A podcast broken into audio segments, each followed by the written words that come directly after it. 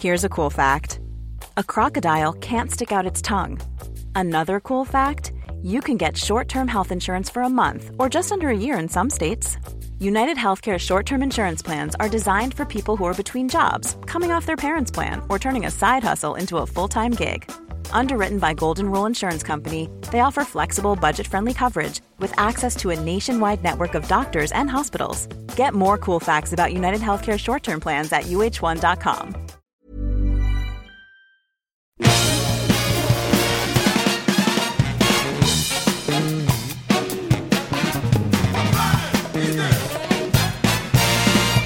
Bonjour à tous et bienvenue dans ce- cette deuxième partie du podcast euh, Michael Mann. Michael Mann Capture Mag épisode 26.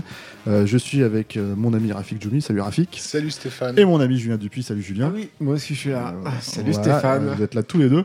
Et en fait, euh, cette semaine, on va parler dans cette deuxième partie euh, des films suivants de, de la carrière de Michael Mann. meilleurs. Voilà, donc euh, Le Dernier Mohican, Hit, Révélation, donc The Insider et Ali. Euh, et on commence tout de suite avec Le Dernier Mohican.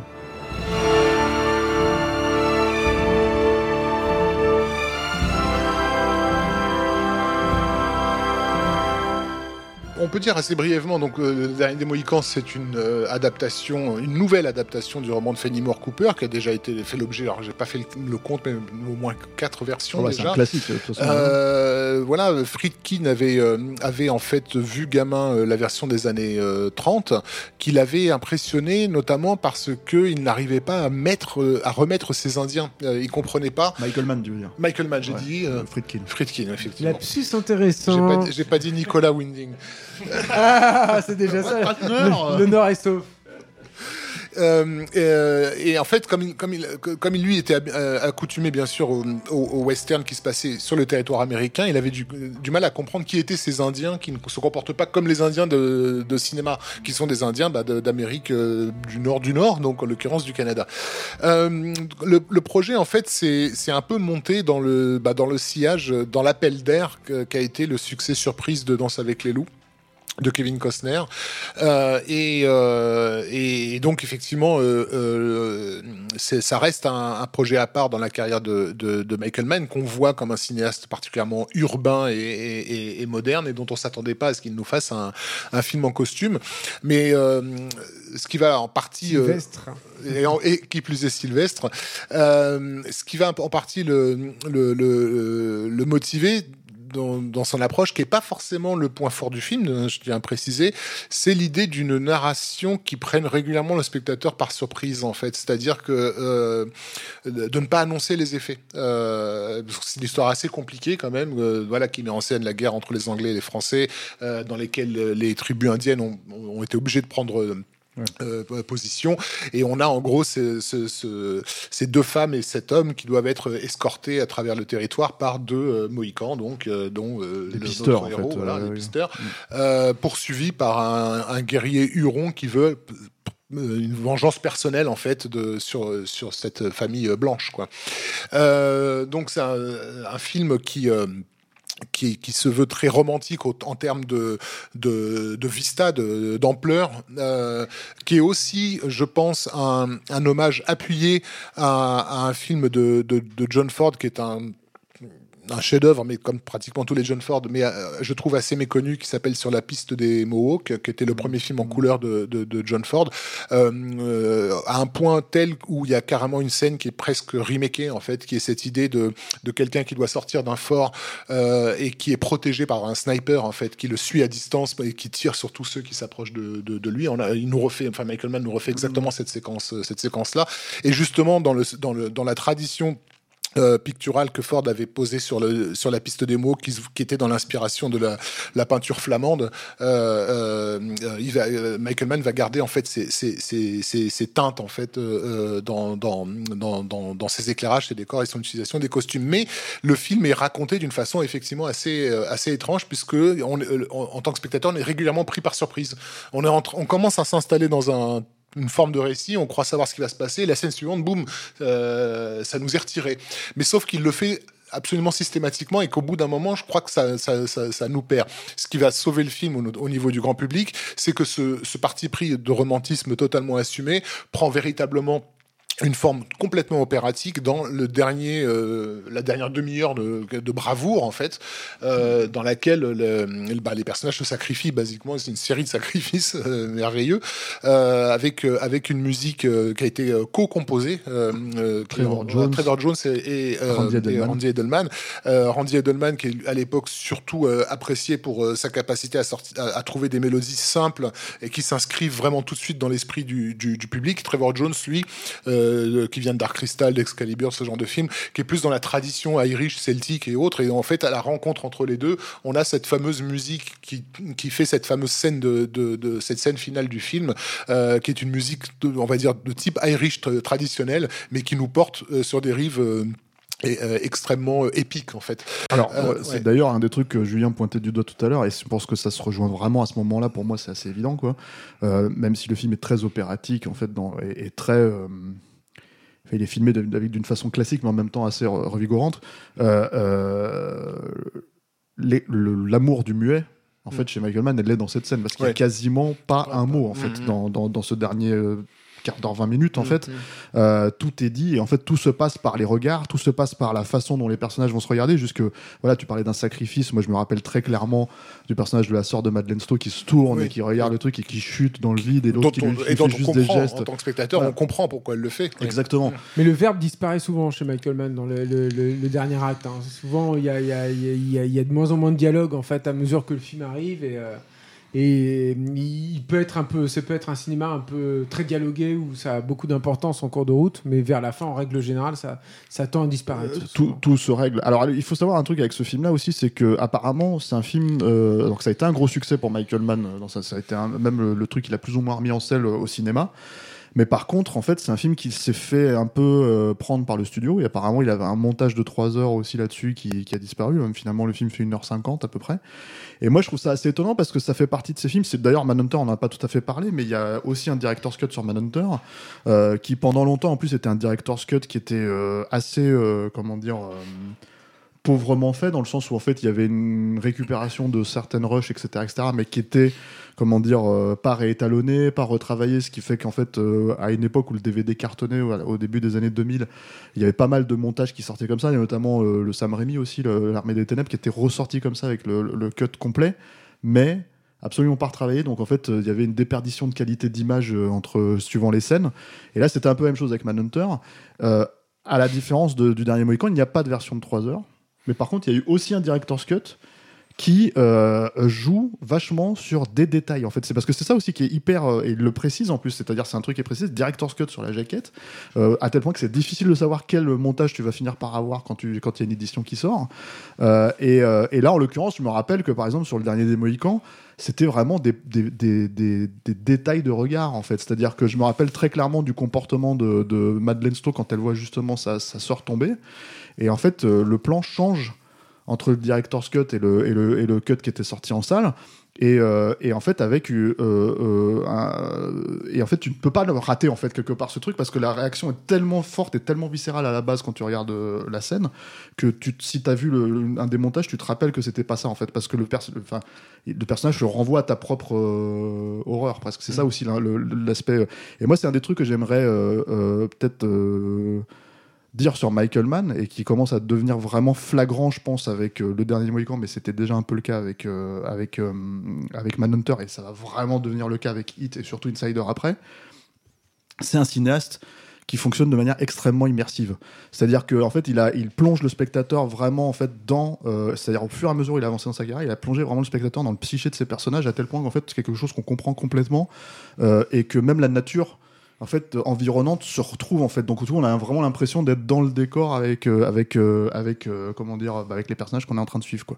Et, et moi c'est l'impression que j'ai eu dans cette scène justement finale du dernier des Mohicans je me rappelle à l'époque je m'étais dit mais je suis dans cette forêt en fait. Hmm. avec tous ces personnages là et tous les enjeux qui sont en train de de, de, de, les vivre je les vis à chacun un tour de rôle en fait. Et ça questionne le point de vue du coup en fait de chaque et, ce point de vue il est pas il est pas innocent parce que dans le bouquin de Fenimore Cooper que Michael Mann ne respecte pas trop en tant qu'auteur hein, il considère pas que ce soit très bien écrit et il dit d'ailleurs, il, disait que ça a été une vraie torture d'en tirer un script à peu près cohérent. Je parlais aussi comme Roland Emmerich, ce qu'il pense de Shakespeare, c'est ça que tu veux dire? Oui, sauf qu'il a raison. euh, il, il a quand même amélioré. Euh, mais mais euh, qu'on fasse un point Emmerich. hein. voilà. Mais mais la vérité, c'est que le dernier des Mohicans est raconté sur un sous, sous, sous un regard féminin. Le point de vue du film est véritablement. ouais. Alors que euh, on, on pourrait penser en allant voir le film qui te met en scène euh, euh, le, le héros, l'Indien, donc euh, que c'est que c'est un film un film d'homme. Mais en fait, non, c'est le regard de, de, de cette femme sur cette sur cette histoire. Mais d'ailleurs, elle représente aussi des enjeux, en fait, même dans, le, dans, le, dans la façon dont c'est décrit dans le film, hein, par rapport à des personnages masculins, justement. Donc, euh, et c'est toute la scène finale aussi, c'est c'est la même logique. C'est en fait euh, ce personnage d'Indien qui veut absolument la récupérer, ce genre de choses. Quoi. Ouais, non, mais... Donc voilà, et euh, tout à l'heure Julien parlait de- de- du, du fait que euh, de, de par euh, sa femme, il était aussi pas mal en contact avec, euh, on va dire, l'avant-scène, le monde un peu plus intello, etc. Et il faut noter donc la présence de, Patrice Chéreau Oui, dans, le dernier des, des, des Ouais. Mohicans, dans le rôle d'un général français, qui vient tout, je pense, tout simplement du fait que Michael Mann devait le connaître parce qu'il devait fréquenter effectivement ce genre de- de théâtre. Il y a Très bien vu, qui est acteur aussi. Hein, il faut, Oui, il est acteur euh, aussi, ouais. mais enfin, il était à l'époque surtout connu en tant que directeur de, de, de théâtre. Quoi. Et réalisateur de cinéma.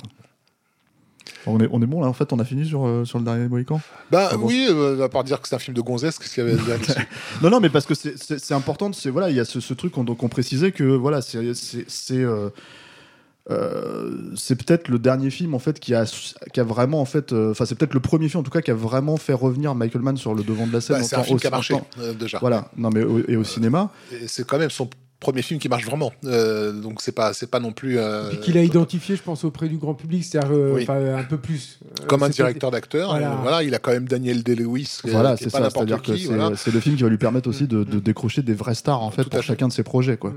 Euh, donc le projet suivant c'est Hit.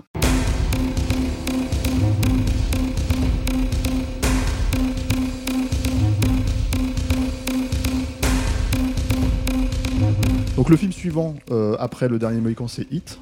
Hit c'est un film qui porte euh, depuis. euh, On peut passer rapide, peut-être. là. Ouais, c'est Ouais, pas très important. euh, voilà. Qu'est-ce qu'on a, Euh, à dire sur ce truc Euh, c'est euh, bon alors, non, blague à part probablement le film le plus important de la carrière de Michael Mann hein, et je pense celui qui restera quoi Euh, en tout cas aux yeux du public Définitivement associé à son nom, oui. oui voilà et, euh, et- et pour cause hein, c'est l'aboutissement de son style on va dire euh, mais de tout ce qu'il a mis en place quoi Euh, et c'est un film qui porte en fait film- C'est le film d'une vie, en fait. hein, il Ouais, bah, voilà puisque c'est un film qui porte en fait depuis 15-20 ans dont il a déjà écrit plusieurs versions et qui sont basées sur un après, vrai après le solitaire, en fait. Déjà, Oui, il avait oui. une version, mais il estimait qu'elle était non, il pas assez. non, non, il prête. l'avait écrite avant le Ouais, souvenir il Euh, avait commencé, mais il avait déjà une version du scénario qui, qui pouvait être estimée euh, finie après le solitaire. Mm. Mais lui il estimait que c'était pas encore assez bien. Ouais, c'est- un film qui voulait, euh, qui voulait, je pense, faire dans les années 80 aussi, mais qui ne s'est pas fait, puisque justement, euh, il en a fait une espèce de version un peu bâtarde pour la télé qui s'appelle LA Takedown.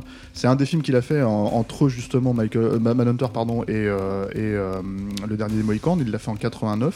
Et il y a déjà enfin, en gros, ce qu'on connaît euh, de Hit, c'est-à-dire le jeu du chat et la souris entre le flic et le braqueur de banque, euh, la scène de, de fusillade après le braquage, euh, voilà, qui est une- morceau d'action, un des morceaux d'action les plus impressionnants de ces 30 dernières années au cinéma.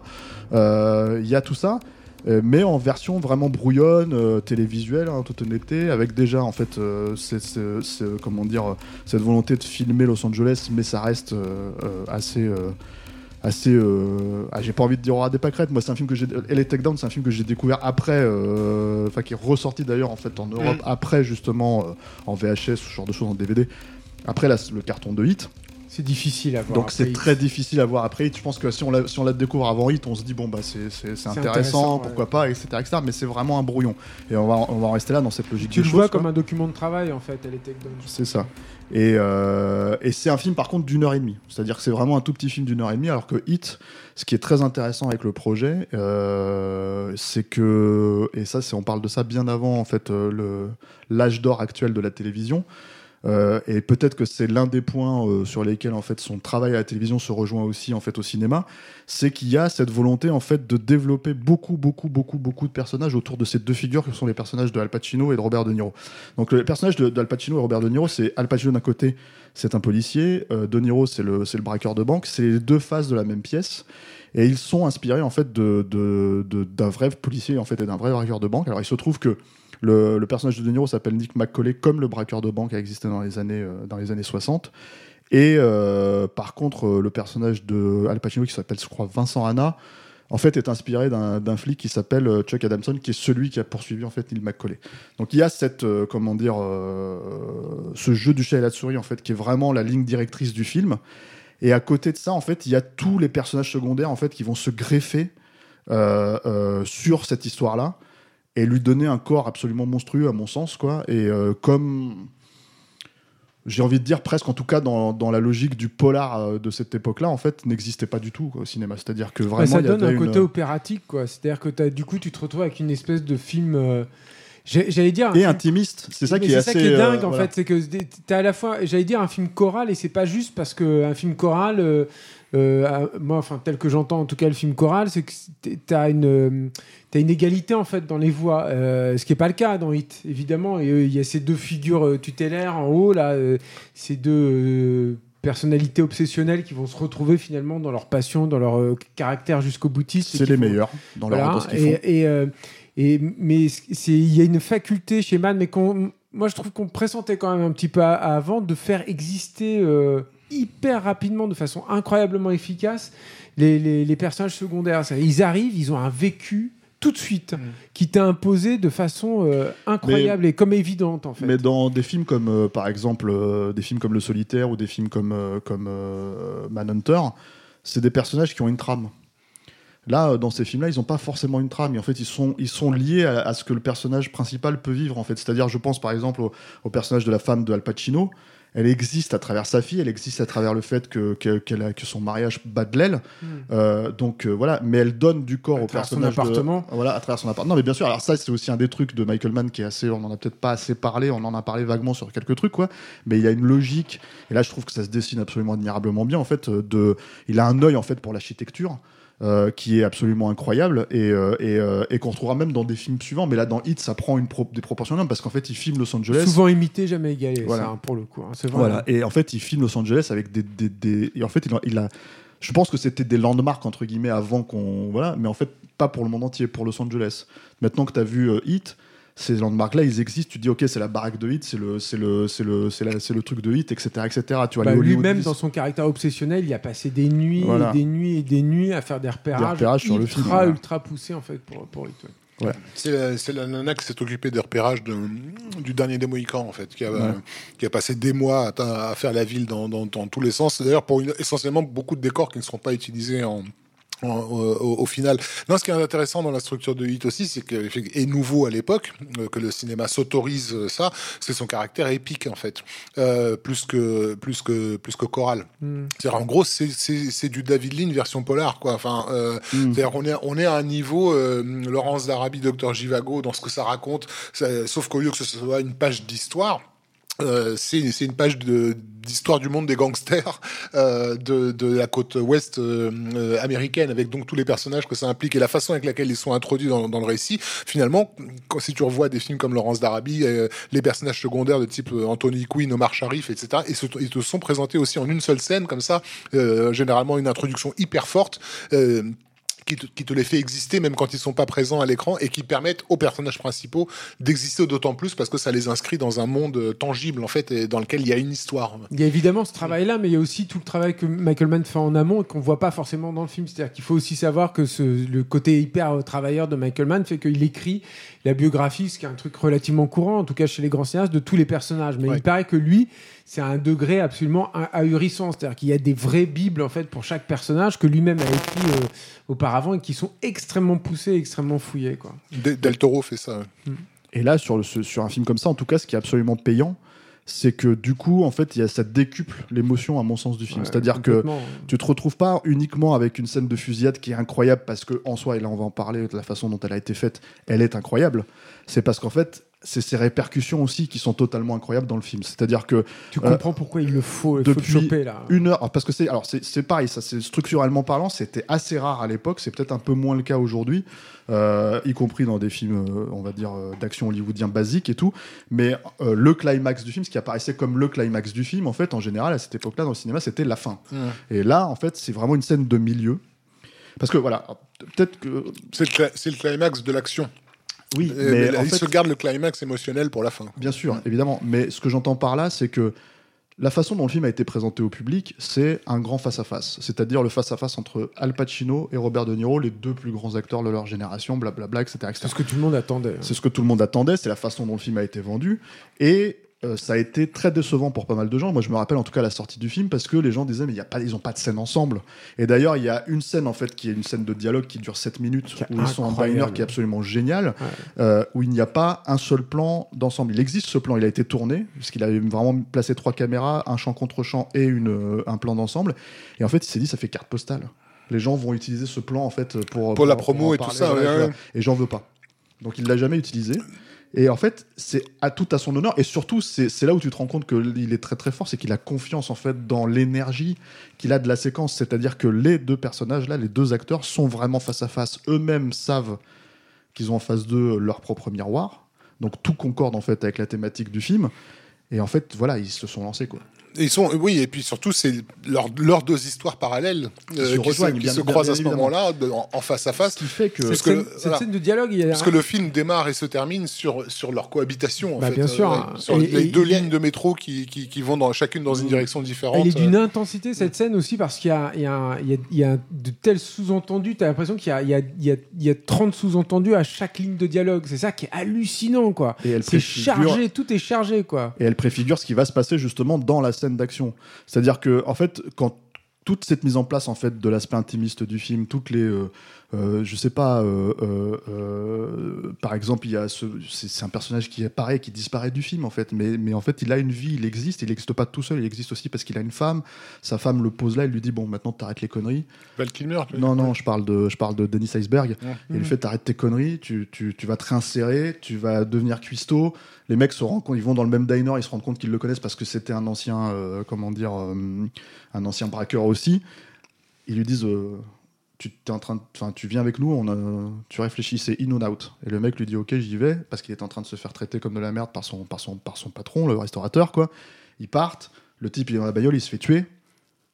Euh, la fin, c'est pas la fin de son parcours. La fin de son parcours, c'est quand elle, elle le découvre à la télé et qu'en fait, elle est déçue par le truc. Et c'est- et c'est- il y a tout un, pla- un placement en fait comme ça de, de, de scènes ultra intimistes qui sont ultra payantes et qui moi en fait aujourd'hui, j'avoue, en fait, me manque vraiment au cinéma parce qu'en fait, je me rends compte que le cinéma, on peut raconter de manière consommée, mais par contre de manière très très euh, émotionnelle, euh, ce que finalement la télé fait, mais prend son temps à faire et, et Oui, parfois même des très saisons- bien. Sur hein, des saisons entières. ouais. Voilà, mais elle le fait même très bien. C'est pas forcément mal fait. Mais ce que je veux dire, c'est qu'en fait, Après des films comme Hit, t'en as pas beaucoup. euh, non, mais ce que j'entends par là, c'est que c'est un- là où c'est un exemple aussi pour moi, un film comme Hit, c'est que finalement, en fait, quand on raconte une histoire comme ça et qu'on t'explique qu'on n'a pas le temps dans certains films de développer des personnages et que tu Ah dis, oui, en oui, fait, ce film-là, il fait trois heures et il y arrive parfaitement et on n'a pas besoin, il n'y a pas du gras, il n'y a rien en trop, quoi.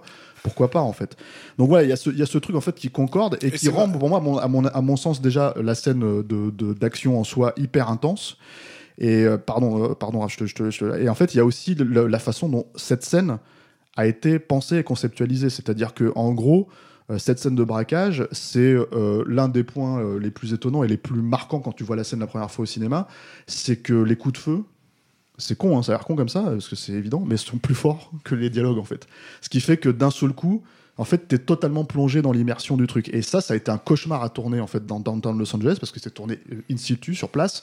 Et en fait, en gros, euh, il y a eu beaucoup beaucoup d'essais avec le preneur de son, beaucoup beaucoup d'essais avec les armuriers en fait pour euh, gérer la réverbération en fait des, des coups de feu et ce genre de choses parce qu'apparemment ils ont tourné mais des, des, des- comment dire Enfin, ils ont shooté euh, des, des, des- des- centaines et des centaines de balles, quoi. Euh, Je me rappelle que le son était incroyablement euh, marquant au cinéma, quoi. C'est. cette scène, ouais. Euh, Rafik se souvient d'avoir repéré euh, Alex Thompson et tout. Moi, je me souviens que le son et le sound design, j'ai, j'ai- à, à- ce moment-là, bon, j'avais déjà cette euh, sensibilité-là parce que je suis suffisamment vieux pour ça. Mais, euh, Mm. mais par contre, c'est un, un de mes plus grands souvenirs de d'expérience sonore au cinéma en fait hein. c'est vrai que c'est un truc mais la scène de l'aéroport euh, à la fin c'est la même chose d'ailleurs hein. Une puissance d'une violence c'est- terrassant quoi ça te ravage Il y a, il y a eu, euh, euh, on a le nom de Andy McNabb, qui, était le- l'expert en armement du, du film euh, qui, qui, qui, les a fait s'entraîner euh, pendant euh, de longues semaines. Oui, alors ça, c'est un autre truc au, aussi. au- voilà, au port, euh, au Voilà, port des. c'est un des trucs aussi qui est assez évident quand tu regardes le film, et c'était assez euh, nouveau, en tout cas dans les polars de cette époque-là. La façon de Euh, tirer. ouais. Voilà, cette, cette façon presque militaire en fait de, de, de gérer les Totalement- armes, et voilà, militaire, notamment le personnage de Val Kilmer et Mmh, ce genre mmh. de choses, mais évidemment aussi les personnages de, de comment dire de De Niro, etc. Et, euh, et de Tom Sizemore, enfin qui est- voilà. Et c'est pareil en fait, il y y, a cette espèce de d'ultra, fait, alors de réalisme hyperbolique en fait, c'est-à-dire qu'il y a vraiment en fait, pour moi, Hit. euh, L'une des raisons pour lesquelles c'est peut-être le plus grand polar de ces 30 dernières années, c'est parce qu'en fait, il, euh, c'est un film qui euh, réintègre les codes du film noir, les, euh, les ramène, on va dire, à une certaine portion, euh, comment dire, actuelle, en fait. C'est-à-dire, c'est vraiment un film moderne de notre époque. Euh, et en fait, les, les- je- je- moi j'ai presque tendance à me dire s'il regardait des films noirs quand il était peut-être gamin, qu'il avait 10, 15 ans, en fait, quand il regardait ces films-là, et je pense qu'il les voyait avec cet esprit épique, en fait, dans son, Mm. dans son esprit. Bah, Et en fait, il essaye ouais, de retranscrire Si c'était ça, en moderne fait. à son époque, il les prenait pour la, pour la façon moderne. Mais effectivement, c'est l'idée d'avoir modernisé ces, ces, ces- ces figures-là à la hauteur de la technicité de, de, de son époque, parce qu'on n'a on pas beaucoup utilisé ce mot jusque-là, alors que pourtant il est évident depuis le Mm. début. C'est que Mann est un technicos, quoi. C'est quelqu'un qui se préoccupe de la sensibilité de, des, films qu'il utilise, des caméras, des types de caméras qu'il utilise. Euh, il a des contrats avec euh, les sociétés Panavision, etc. Enfin, genre, il, il travaille, quoi. Il, est, dans la recherche et l'expérimentation euh, à la fois technique et technologique systématique. On va, on va en reparler bientôt. oui. Ouais, mais, mais le fait même qu'on remarque effectivement à l'époque qu'il y a un truc au niveau de- des effets sonores, c'est aussi parce qu'il a bossé avec ses techniciens pour, obtenir cet effet-là. La photo de Dante Spinotti, elle est, elle, est, elle est stupéfiante dans toute la scène de braquage du premier fourgon au début, etc. Et elle va d'ailleurs de toute façon imposer un, un standard esthétique qui sera indépassable dans, dans ce genre-là euh, sur des décennies à venir. Une fois de plus, je ne vais pas faire l'affront de reciter GTA, mais en gros, basiquement, il y a Bien pas, sûr, hein. sans hit, GTA n'existe pas. Euh, donc, euh, Non, mais même- même en fait, il y a plein de réalisateurs. hein, je veux dire, du, du- il y a Olivier Marshall qui le, qui le cite euh, de, de façon assez euh, évidente dans Et 36 quai des. Orfèvres. Ça, après, c'est voilà, mais euh, dans 36 quai des Orfèvres et, et pas mal d'autres Mais films ce qui, est, d'ailleurs. voilà, ce qui est intéressant aussi, c'est que cette, cette énorme euh, exigence et cette façon aussi de raconter un récit, pas forcément de la façon la plus simple, parce que c'est quand même, comme vous l'avez dit, tu, tu l'as dit, un film euh, hyperbolique, etc. Tu parlais tout à l'heure d'un film sans gras, et, et c'est paradoxal parce qu'à côté de ça, c'est un film contemplatif. Donc on pourrait être tenté de dire euh, euh, que, mais qui, a un sens à chaque fois. exactement. Il y, a- il y a un enjeu à chaque fois euh, dramaturgique sur les personnages dans ces trucs Mais retour en contemplatifs. 1995 où le- stand- la durée moyenne d'un film c'est 1h45, aller c'est taper sûr. un film d'ac- d'action parce que c'est quand même un, un polar donc Mais c'est comme ça que c'était vendu. voilà, mais de 3 heures, euh, les gens se demandaient mais qu'est-ce qui va se passer pendant 3 heures? Qu'est-ce qu'on va bon Mais, mais, mais tu sais, sans, encore une fois, parce que je pense que c'est un film qui est devenu un classique à vitesse grand V, euh, sans forcément mentir sur ça, quoi. Le truc, c'est que c'est qu'il y a, euh, moi, je me rappelle très clairement de, de la perception du public, en fait, et qu'on revenait vers moi à chaque fois qu'on parlait de ce film et qu'on me disait, en grosso merdo, ouais, alors il y a la scène de fusillade, c'est super, mais le reste, c'est chiant, quoi. ça et- dépend du et- public parce que justement Je pense que là où le film a eu le plus d'impact immédiatement à sa sortie, c'est chez le public le plus populaire, Euh, vraiment chez les, dans les couches populaires. Ouais. Si Olivier Marchal le cite, c'est aussi parce que un- un- un- au niveau de, on va dire, de ceux qui se prennent ces films-là dans la gueule, euh, c'est, euh, Hit, c'est un film qui triche pas en fait sur ce qu'il te raconte. Tu sais que si t'as un oncle qui a fait de la tôle, euh, tu sais que les mecs se comportent Mmh, comme ça. tu vois. mmh. Euh, et, et ce qu'on est en train de mettre en scène, c'est d'une certaine façon quelque chose qui existe dans, dans, dans ton monde et dans ta vie. Et donc pour le public qui est le, le plus affecté par, euh, par, par ce film-là, c'est aussi les gens qui sont affectés par euh, ce que traversent euh, ce- ces personnages, de, de ceux qui ne peuvent briller en société et, et utiliser leur talent que euh, dans, dans, dans, dans, dans la Et- pure malhonnêteté. quoi. Et tu parlais en fait d'un des points intéressants en fait sur le. Tu parlais dans la façon dont la narration pouvait être, euh, euh, comment dire, euh, être détournée dans, dans le dernier des Mohicans et en fait ina- te proposer des trucs inattendus. Là, c'est pas tout à fait dans cette logique-là, mais ce qui est vraiment là où c'est un vrai roller coaster émotionnel, c'est que on te présente par exemple un personnage comme Al Pacino, qui est un chasseur, c'est-à-dire c'est vraiment quelqu'un qui presque, euh, comment dire, euh, de toute évidence, Toujours en mouvement. voilà, qui est de toute évidence un personnage en fait qui est, qui est un prédateur, quoi, euh, qui a une logique de prédateur en fait, qui va vraiment euh, attraper sa proie.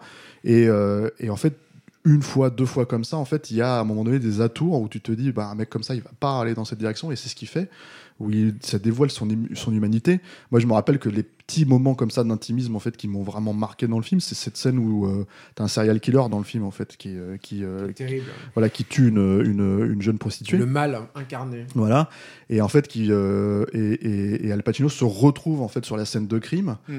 et quand il voit la mère arriver, en fait, il a compris que c'est la mère, et en fait, il l'attrape et il la, il la bloque littéralement, c'est-à-dire il la bloque dans ses bras et il l'empêche en fait d'aller euh, dans vers vers le truc. Et cette scène, elle est déchirante, c'est-à-dire c'est c'est vraiment une scène complètement euh, et c'est une les scène scènes avec Nathalie Portman hein, aussi. les scènes de Nathalie Portman terrible. qui fait sa tentative de suicide. Le, le truc, en fait, c'est que c'est des films. En fait, quand je dis c'est sans gras, ce que j'entends par là, c'est que oui, c'est-à-dire, en fait, c'est une scène qui aurait pu être coupée. Mais qu'est-ce qu'on aurait perdu, en fait? C'est-à-dire que c'est ça qui est assez. euh, et, et du coup. et- qui ne surligne pas non plus ce que t'as pas besoin qu'on te, qu'on te surligne. Je veux dire, à aucun moment tu vois le personnage de Pacino prendre un rail de coke et en même temps tu sais que c'est un Alors, la scène existe. Mais euh, Ouais. la, scène, la scène existe, elle n'a pas été. Mais, mais elle a n'est pas, elle est pas été- dans le film, elle a t'en as pas besoin. ouais, ouais. T'en- euh, Non, parce que ça, c'est un questionnement que les gens se sont posés. C'est une fameuse scène en fait où il, euh, où il se retrouve en face de, de Hank Azaria et il lui dit euh, She's got a great ass comme ça. Puis en fait, Il se met à, comment dire à hurler. Et tu te dis bon là c'est Pacino qui en fait un petit peu des caisses comme ça peut lui arriver euh, tu vois notamment tu- deux non. trois ans avant dans le temps d'un week-end ou tu comprends à quoi quoi. il carbure ce mec euh, au quotidien. Voilà, ça. Il y a ça, puis il- je- je- moi je me suis aussi toujours dit que sur cette scène-là, le fait qu'il soit drôle en fait, à ce moment-là, euh, te met dans une de connivence ouais. vis- vis-à-vis du personnage qui est hyper intéressante et surtout c'est intéressant ouais. à ce moment-là en fait. C'est-à-dire que tu la- peux lâcher la pression aussi à ce moment-là. Et la mise en scène a commencé te à te perdre avant que la scène ne, ne- ne- ne démarre, parce Ouais. que euh, il arrive dans cette espèce de dépotoir, on sait pas, enfin c'est Ouais. un truc de, de, de Romanichel ce machin quoi. Non, non, c'est Euh, après, c'est dans, un truc de, de- enfin pas de- d'entreprise, j'allais dire de il fabri- fabrication, de je sais plus quoi, de- des trucs. euh, Où t'as la caméra qui, au lieu de le suivre euh, tranquillement, euh, en restant derrière lui, en fait tourne autour de lui et donc te perd dans ce labyrinthe euh, de, Il y, a- il y a aussi un autre truc dont on parlait tout à l'heure, parce qu'on parlait, du, on parlait du cinéma muet, de la façon qu'il a de, de, de pala- C'est au-delà des mots, hein, encore une fois, Michael Mann, et même si le dialogue peut être hyper important, et on en a la preuve dans ce film-là euh, de façon brillante avec cette scène de rencontre entre les personnages de De Niro et de, de Pacino. Moi, il y a une scène qui me terrasse totalement aussi dans Hit, parce que elle fait passer énormément de, de, de- sentiments euh, ultra complexes du personnage uniquement à travers l'image et même pas à travers le découpage. C'est la scène de dilemme en fait de De, De Niro dans la voiture quand avec le personnage de Amy Branham ils vont vers l'aéroport et où on sait que il a, il, a, il, à la croisée des routes en fait, à la croisée des chemins en fait ce personnage. Il sait que il peut aller là, mais il va à sa perte. Mais en même temps, il aura accompli la mission qu'il ressent euh, au profond de lui. En fait, il va se griller, ou alors il peut avoir une vie tranquille, la vie dont il a rêvé avec le, avec cette femme qu'il aime, quoi.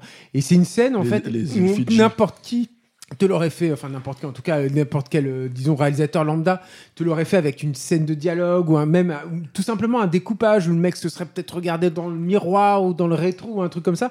Et Man, il fait pas ça en fait. Il fait juste le mec, il est en train de conduire, mais il y a un jeu de lumière et de, de, de, de- sur l'architecture en fait de, de, l'autoroute. en passe fait. à travers le tunnel. Il et, passe à ouais. travers le tunnel qui te fait, mais alors tout comprendre. Et c'est, elle est incroyable cette scène pour moi. C'est de, un de toute façon, il y a énormément de choses comme ça où, euh, euh, par exemple, c'est comme le- le- le- la destinée du personnage d'Eddie Trero. C'est-à-dire qu'en fait, euh, on comprend que le personnage l'est trahi. En, mode full, full spoiler, Ouais, hein, ouais, est- mais bon, je pense que si vous écoutez ça, vous avez vu Hit, quoi. Au moins Hit. Et en fait, on- ce personnage-là, il y a quand même une humanité dans la façon dont il, le- il va quand même le traiter finalement de Niro et c'est ça qui est hyper euh, comment dire touchant c'est que Il n'y a que le tueur hein, pour, le, qui- pour lequel il a aucune euh, sympathie. Oui. sympathie. hein. Ouais, ouais, et, mais alors, et il y a un autre point alors qui est intéressant, je trouve, avec ce film, mais qui va pour moi vraiment exploser avec Insider. Enfin, c'est là où, en fait, pour moi, euh, c'est- personnellement, Hit c'est mon préféré de Michael Mann, mais je pense que son meilleur film c'est vraiment Insider. Et en fait, c'est déjà en fait des petits moments comme ça, en fait, où il va briser sa forme, en fait. C'est-à-dire que, Mm. en fait, il va vraiment rentrer dans un espèce de, de truc immersif où sa caméra, elle va vraiment épouser euh, les personnages et en fait l'action. Il y a ça un petit peu dans la scène de fusillade. Clairement, en fait, il y a des moments où la caméra va vraiment se poser derrière, en fait, être dans la ligne de mire du personnage et vraiment le, le- filmer la nuque, filmer le bras, l'extension, etc., etc. Et de manière dont t'as pas vu ça, en fait, finalement, ces cadres-là. dé- déjà un travail sur le décadrage aussi, enfin sur- Voilà. en tout cas sur des, des trucs de bord cadre qui sont inattendu en fait. Voilà, dans, dans la scène de fusillade, dans la Mm. scène de fusillade. Euh, et t'as ça aussi justement dans la scène où il va chercher le tueur, euh, c'est-à-dire quand il est à la croisée des routes et qu'il va le voir dans l'hôtel et que d'un seul coup, en fait, quand il rentre et qu'il qu'il défonce le, comment dire, le, hum, la porte et qu'il commence à te défoncer la gueule, t'as une espèce de caméra embarquée sur euh, sur sur le personnage de, de comme une espèce de vue pas FPS tout à fait, mais en fait, euh, en fait comme un espèce de comment t'appelais ça là, les caméras que tu mets sur ta tête là, les, GoPro. hein. les groupes ah, comme du GoPro mais avant l'heure en fait c'est-à-dire mais pas tout à fait parce que c'est vraiment pas cadré là mais en fait voilà il y a quelques coups comme ça sensitifs qui sont un peu étonnants quand tu regardes le film tu te dis jure un petit peu par rapport à, à- comment dire euh, à- au reste du film qui quand même a une facture hyper euh, hyper euh, impressionnante quoi Euh, mais qu'il va vraiment à mon sens en fait euh, Bah, développer dans le reste de son cinéma en fait voilà ça va sublimer en fait exploser dans, dans Insider. ouais. alors Hit je sais pas si vous avez quelque chose à rajouter sur le film. Le, non, euh, bah, à part euh, renvoyer les gens à, à l'ouverture de The Dark Knight, qui était euh, voilà, La une- version ratée. La, version, la version Non, mais il compressée. y a eu euh, tellement de citations de hit. Après, tu C'est la plus pas- évidente, je pense. Ouais, enfin, il y a eu tellement, tellement. Je veux dire, Oui, mais là, c'est- la grosse distinction, je trouve, entre un cinéaste comme Nolan, qui est quelqu'un qui est beaucoup dans le concept, et dans, la- dans- en fait dans l'idée générale, et sans être dans le découpage justement de la séquence, et vraiment créer une, mi- une mise en scène entre guillemets du Parce que l'idée, elle est bien, moi, je trouve la scène d'ouverture de Dark Knight. J'aime Bien beaucoup, sûr, beaucoup, ouais. beaucoup mais, elle est- mais je trouve que ça, elle n'est pas complètement aboutie en fait dans la mise en scène. C'est bah de non, toute façon, c'est ah, un vrai problème. Il va, il va jusqu'à reprendre William Fichtner. hein, Mm. complètement, ouais, qui, est, qui est un des personnages de, de, dans Hit. Euh, avec- alors que Michael Mann, c'est quelqu'un qui investit totalement en fait ces concepts-là, ces idées-là en fait, et qui les pousse euh, jusqu'au bout. Et là, je pense que Qui vraiment, est vide de l'intérieur, je pense. Mm. Vraiment, quoi. Il Ah n'y a, oui, oui. il y a pas de filtre, quoi. Moi, je pense vraiment que en fait, euh, s'il y a un film en fait sur lequel Michael Mann est devenu vraiment Michael Mann, c'est euh, c'est Hit et, euh, et ne serait-ce que parce que voilà tout le monde l'a pompé derrière, ne serait-ce que parce que un le film aussi a été un succès, un vrai Ouais, succès un hein, quand c'est sorti ouais. en salle et que je pense qu'il a créé une une borne en fait dans le dans, dans le polar en fait c'est tout simplement peut-être le dernier polar voilà quoi. Alors après le succès de Hit, The Insider, révélation. Ever catch yourself eating the same flavorless dinner three days in a row? Dreaming of something better? Well, HelloFresh is your guilt free dream come true, baby. It's me, Kiki Palmer. Let's wake up those taste buds with hot, juicy pecan crusted chicken or garlic butter shrimp scampi. Mm. Hello Fresh.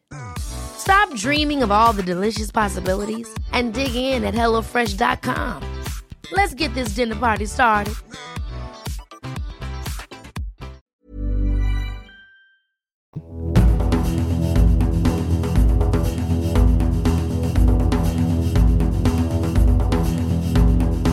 Qui pourrait s'apparenter quand même à un gros film euh, à dossier, puisque c'est un peu, euh, voilà, c'est un, movie un- of the week. voilà, un gros sujet, euh, mais que en fait Michael Mann va complètement euh, transcender quoi. Alors euh, gros film à Oscar aussi, en fait dans la logique en fait hollywoodienne, mais encore une fois rien à voir avec avec ce qui se fait généralement dans les films à Oscar quoi. Exactement. Toi, tu disais que tu nous disais que à ton à ton avis que Hit était ton film préféré, mais que tu considérais The Insider comme son Plus grand film. comme son plus grand film. Euh, moi, c'est l'inverse en fait. Ah bon ouais. C'est-à-dire que euh, je considère que Hit c'est probablement le chef-d'œuvre de Michael Mann, mais mon préféré, clairement mon préféré, c'est euh, euh, The Insider. Euh, Peut-être parce que je Ça sais se joue pas. entre les deux, ça va. Ouais, bah Ah, oui, moi, hein. c'est pareil. Moi, j'aime les deux. C'est mes, c'est, plus grand film, les deux, et c'est mon film préféré, les deux. Je suis entre vous deux. Non, mais donc c'est intéressant de voir qu'effectivement, une fois qu'il a été complètement adoubé euh, par euh, à peu près tout le monde, hein, que ce soit à la fois le public et la critique pour euh, pour Hit, il se soit lancé dans un projet qui au fond était aussi risqué quelque part parce que comme tu l'as bien spécifié, film à dossier, film voilà movie of the week, etc. C'est donc tiré le, le, le, le projet est tiré de d'un article en fait qui était euh, qui avait été écrit autour de ce whistleblower, de ce lanceur euh, d'alerte euh, qui avait révélé tout ce qu'il ne fallait pas dire à l'époque de, de- des pratiques de l'industrie du tabac et qui parce qu'il était tenu par un, contrat qui le qui le vouait au silence s'est- retrouvé dans une batterie de, problèmes alors que ce qu'il était en train d'annoncer au monde était un problème de sécurité nationale en fait, hein, puisque en en résumé, The Insider, c'est l'histoire de quelqu'un qui est en train d'expliquer que l'industrie du tabac tue les gens en sachant qu'elle les tue. et donc voilà, comment comment peut-être préciser juste un petit truc qui rapidement.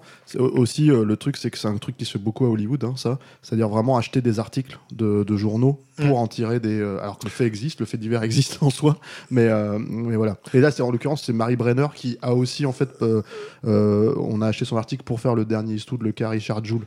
Donc c'est une, voilà, c'est, euh, c'est une journée spécialisée dans les cas un peu. Euh. Tout à fait. Et puis aussi pour de rappeler aussi la tradition vraiment américaine de, de, de, grand attachement à, au légalisme en fait. Euh, c'est quand même le, le, pays qui produit le, plus de, films de procès, etc. Parce qu'il y a une vraie, voilà, un, un vrai, comment dire une vraie raison euh, euh, nationale d'être d'être attaché à la Constitution et aux valeurs de la loi. En fait, au-delà des considérations euh, politiciennes, idéologiques que nous Européens, on aime bien jongler avec ça. Aux États aux États-Unis, vraiment le terme de la loi est quelque chose qui, mmh. qui, qui, qui les fascine. Euh, et qui est très important dans leur constitution en tant que peuple. Donc du coup, euh, le, film tourne évidemment beaucoup autour de ces questions euh, légalistes. Donc chose très intéressante parce que c'est aussi l'occasion pour Michael Mann de, de, de, de, mettre en scène un univers qu'il connaît bien mais qui, est, qui nous est pratiquement interdit de voir, qui est celui des coulisses de la, de la télévision et de la politique qui préside aux coulisses de la télévision, puisqu'en gros donc l'histoire c'est ce qu'il y a ce fameux lanceur d'alerte et ce producteur de, de, l'émission 60 Minutes, qui est la grosse émission, l'espèce d'envoyé spécial euh, américain, euh, visant à convaincre ce personnage de, de lui révéler tout ce qu'il sait en, en, en, lui promettant protection.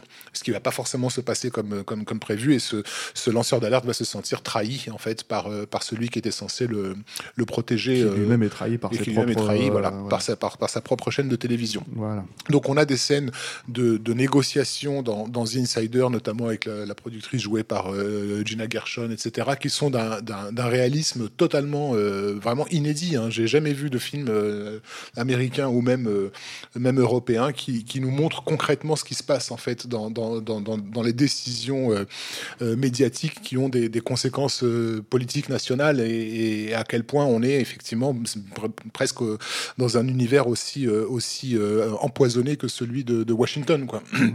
Donc ça, c'était, on est loin du glamour euh, quelque part. Et venant de quelqu'un qui a bossé à la télé, je pense que c'est un document précieux. Euh, mais donc encore une fois, ce que ce film euh, met, met surtout en scène, c'est ce personnage central, puisque donc fidèle à son à son travail euh, en profondeur. Alors déjà, je voulais préciser, Michael Mann s'est adjoint les, les services d'un scénariste qui était Eric Roth sur ce film-là, dont il avait particulièrement apprécié un script qui circulait à l'époque, mais qui ne trouvait pas preneur qui était The Good Shepherd, euh, qui va beaucoup plus tard être adapté par euh, Robert De Niro sous le titre euh, français de Raison d'État, qui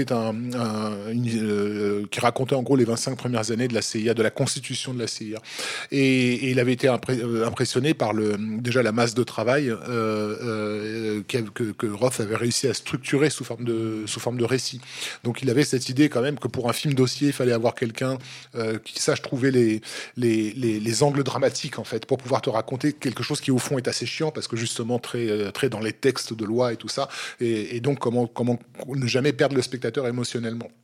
Donc nous, ce qu'on suit, c'est le parcours en fait de ce, de ce lanceur d'alerte que euh, qu'ils ont été amenés à rencontrer. Il a rencontré bien sûr le Bergman de, de 60 Minutes qui, qui, qui, les a aidés à l'écriture du, du, du, script, mais également Wiegand.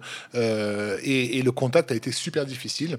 Euh, et, et c'est là où Michael Mann s'est rendu compte que ce, ce, ce, ce gars n'avait rien pour lui en fait. Il n'était il pas aimable en fait. Il était tout le mmh. temps sur la, mmh. sur la défensive. Et en plus, il était encore tenu par ce fameux euh, cette fameuse clause de, de mmh. non euh, déclaration. Je sais pas non-disclosure agreement. Et donc vraiment, il était sur, sur une, la, la, pure défensive. Et, euh, et, ça lui a donné une clé parce qu'en fait, ce qui met en scène dans ce film-là, c'est effectivement un, un, un, un, rat de laboratoire à qui on a donné une, une série de d'électrochocs et qui a les poils qui se hérissent en fait, mmh. quoi, euh, qui est conditionné à, à être piégé. Euh, donc on retrouve une fois de plus le concept de, de, de quelqu'un qui est complètement prisonnier du monde et, des, et de, et de l'institution et qui n'a plus d'autre choix au fond que de s'en remettre à lui-même, qui est peut-être la personne à qui qui fait le moins confiance au monde. Euh, Pour s'extirper de cette condition. En pour fait. s'expliquer- Voilà. voilà. Et donc c'est absolument déchirant comme euh, comme euh, que ça- ça- on- le- ce film aurait aussi pu s'appeler Le Solitaire. Mmh, Euh, mmh. On a rarement vu personnage plus isolé que que, que, que ce lanceur Mais en d'alerte. fait, il est d'ailleurs présenté littéralement comme ça, c'est-à-dire que dans la scène d'ouverture du personnage, euh, et c'est hyper sensitif en fait comme truc, c'est que et tu, toi, si tu as vécu, on va dire, euh, un- t'as travaillé, on va dire, dans une boîte ou un truc comme ça, tu vois le truc, c'est que t'as un, euh, il est littéralement dans son bureau à part pendant que les autres en fait de son de sa boîte sont en train de fêter euh, un départ à la retraite ou je sais plus ce que c'est exactement en fait et lui et, et l'isolement est clairement montré en fait dans le mouvement de caméra et dans la façon dont, dont le personnage est présenté quoi Tout à fait, toute la mise en scène du film participe de toute façon de cette construction psychologique. hein. Euh, alors, ce qui est donc, ce qui rend le film fascinant, c'est d'avoir réussi à créer une, une- des tensions dramatiques époustouflantes sur des scènes qui, sur le papier, en tout cas, tu te dis juste, elles vont être d'une platitude euh, sans nom. Je pense notamment donc à la convocation de Wigan par son patron, Mm. joué par Michael Mm. Chambon, euh, qui en gros est en train de lui faire comprendre à demi-mot que c'est un homme mort si jamais il ouvre sa gueule. Mais à Mm. aucun moment il ne va le dire, bien sûr, ces mots-là. C'est la mise en scène qui se charge de nous, de nous le rappeler, puisque en fait il s'installe à son, à son bureau. On, on démarre sur un simple champ contre champ avant de découvrir qu'il y a des personnages hors champ qui commencent à se placer hors cadre, en fait, euh, comme une menace invisible. Et on voit des mains, des pieds, des bras, euh, voilà, qui, sont en train de l'entourer. Et, en fait, c'est des gangsters qui sont en train de le, coincer dans une ruelle, quoi. Sauf qu'on est dans un bureau luxueux où tout le monde se sourit et se parle de façon affable. Mais en réalité, c'est vraiment des questions de vie ou de mort qui sont, qui sont systématiquement mises en scène là-dedans. Il y a des des confrontations de comédiens mémorables et, je pense notamment même à des seconds rôles. Il y a une séquence un peu plus loin où euh, euh, il a il a l'autorisation de faire une déposition en dehors de l'État où il a signé le contrat, enfin tout un truc légal compliqué.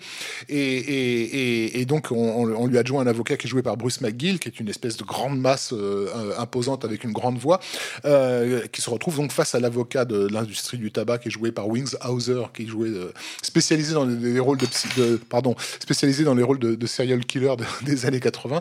Euh, et Wingshauser fait comprendre en gros que si le client ouvre la gueule, il est mort. Quoi.